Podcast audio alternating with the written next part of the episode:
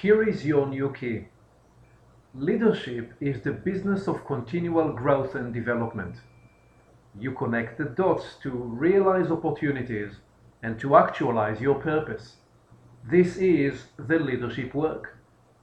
This is Aviv, and I'm going to talk with you today about the 72 hour rule, which I've discovered in my own learning and development, and then in the work I've done with some of the best managers and executives you can find anywhere. Here is what happened to Justin and Jeremy, and the insights their story teaches us about what great learners and leaders do. It shows how high performers engage growth opportunities to surprise themselves and the people around them. Let's discover the 72 hour rule. Jeremy and Justin were both bright sales managers. They participated in the same leader as a coach sessions. They were both energetic and highly engaged. There was no way to predict the difference in their results following our first workshop. But a thorough debrief of how they each applied themselves revealed the mystery and explained their results. While Jeremy was excited with the many new ideas he had captured, he did not take immediate action on the new insights and was still in the process of thinking about the possibilities he envisioned. Justin, on the other hand, implemented three definitive breakthroughs within a week.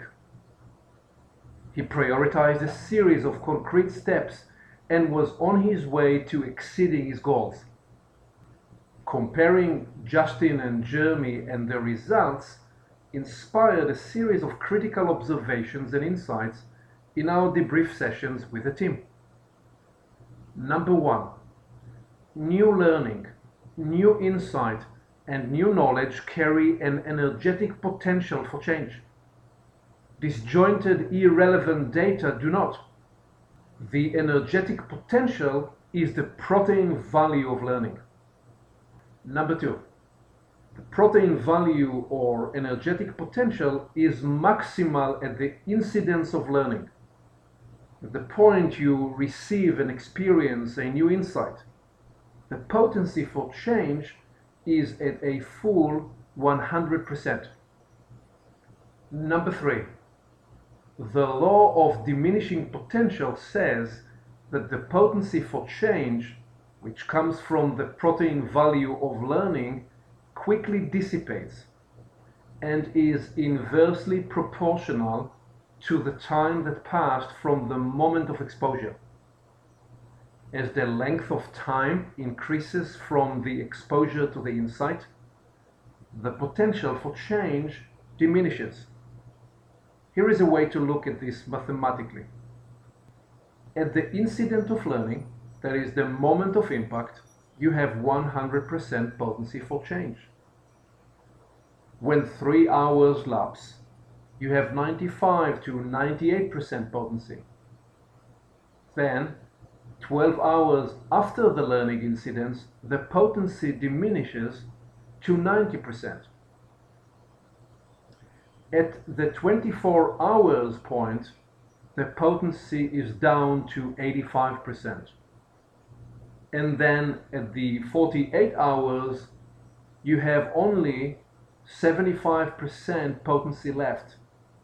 And then finally, at the 72 hours, you're looking at change potency that dissipated to the 51 to 60%. Number four, below 51%, the energetic potential for change is equal to the gravitational pull of current conditions and habits. This means that the new insight has been diluted to the point of ineffectuality. Number five, therefore, the 72 hour rule is defined by the law of diminishing potential.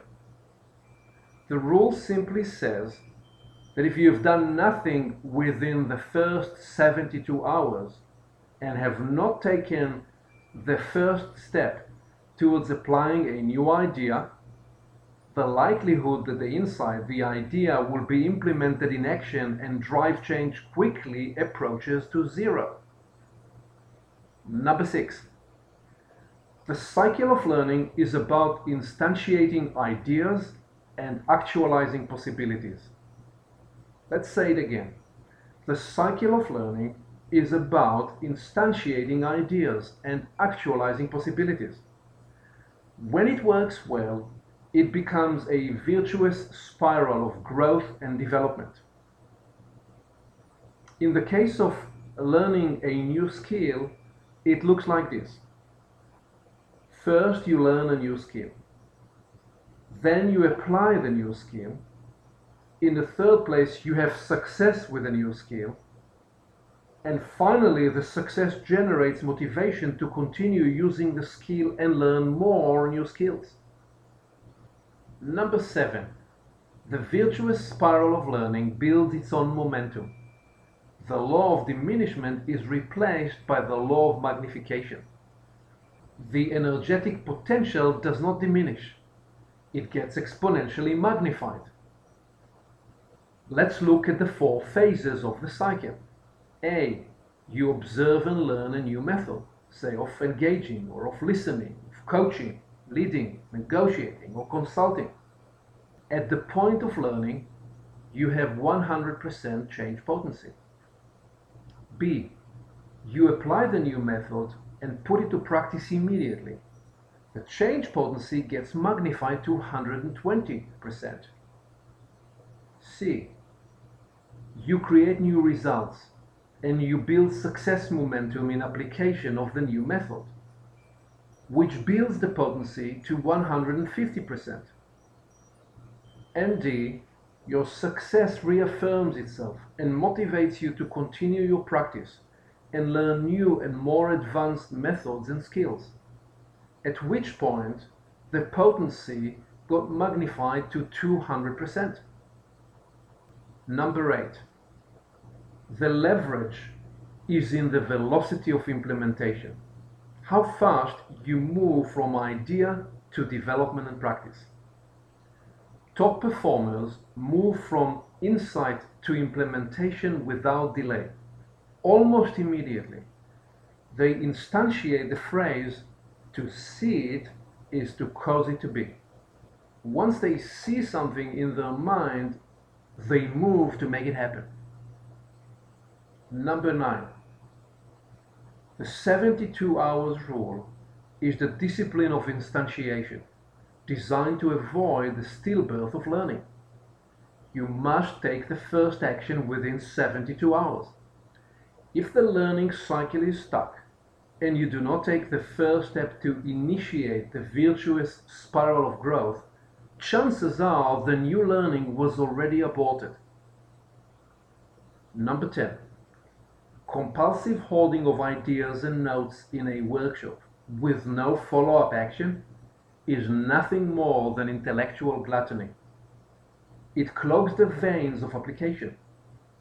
I've often observed how the energy potential of a new idea gets used up and dissipate in the act of notating and writing down the idea. It's as though writing down the idea in itself was the action. But unless further development, planning, and movement towards action are involved, the learning cycle becomes stuck and the change potency quickly dissipates. Number 11. The fourth phase of the learning cycle works best and most powerfully when you turn the learning success into a teaching and coaching opportunity for others.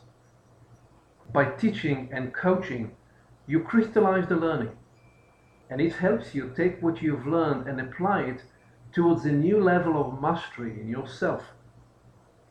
Number 12. An idea is only as good as its concretizing action. The virtuous spiral of growth is always accompanied by a particular sense of urgency.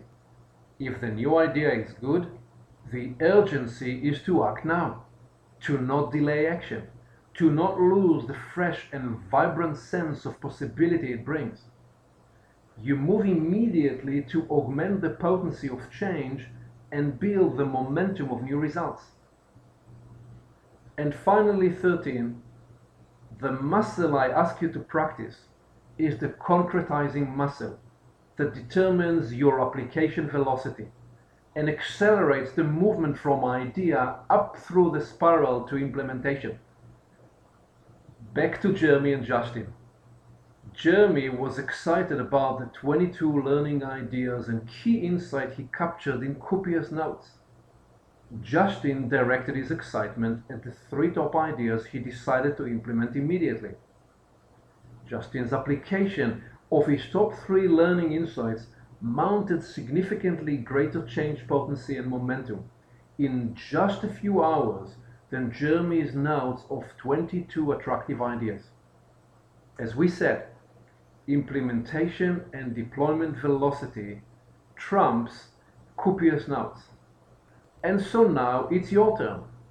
Turn the key. Practice your concretizing muscle. Increase the velocity of learning application.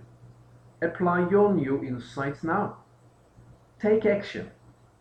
Teach it to a friend. Become the virtuous spiral of learning and growth in yourself.